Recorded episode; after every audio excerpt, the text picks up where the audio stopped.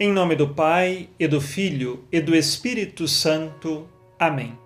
No dia 20 de janeiro, nós celebramos São Sebastião, que foi mártir.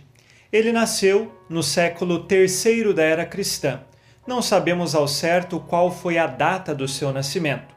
Algumas fontes apontam que ele nasceu na Gália, mas como sua mãe era de Milão, então ele foi educado em Milão. Outras fontes já apontam que São Sebastião teria nascido em Milão, na Itália.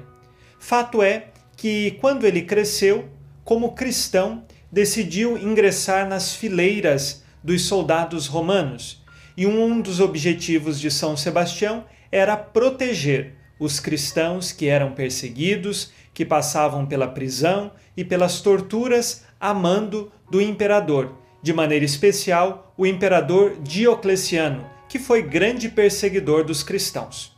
São Sebastião era um grande evangelizador da prisão e assim ele dava suporte a todos os cristãos presos e levava o evangelho a tantos lugares em Roma que até mesmo o prefeito e o seu filho Tibúrcio se converteram.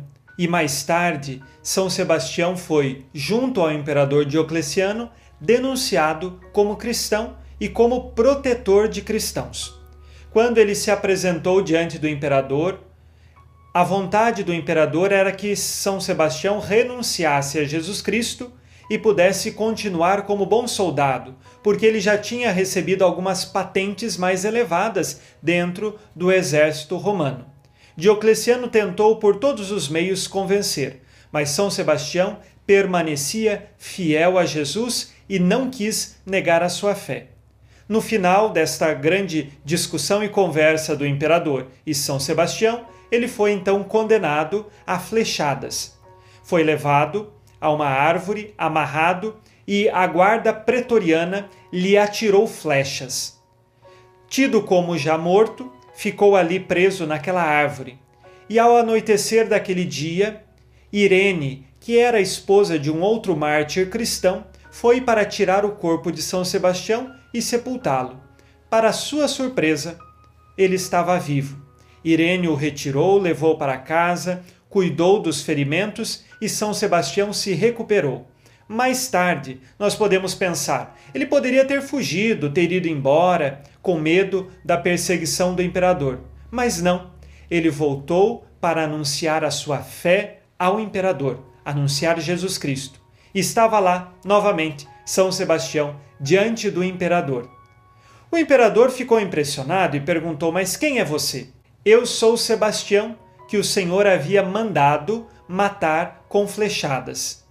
E assim, mostrando o poder de Deus para o imperador, o imperador ficou com muita raiva e ordenou que São Sebastião agora fosse morto diante de espectadores do povo, e sua morte foi sob a forma de pauladas e pedradas. São Sebastião, então morto, entregou a sua vida pela fé corajosamente.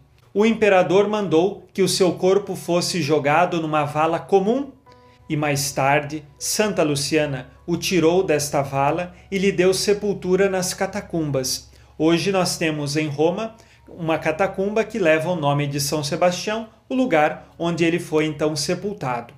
No ano de 680, as relíquias de São Sebastião foram transportadas para uma igreja.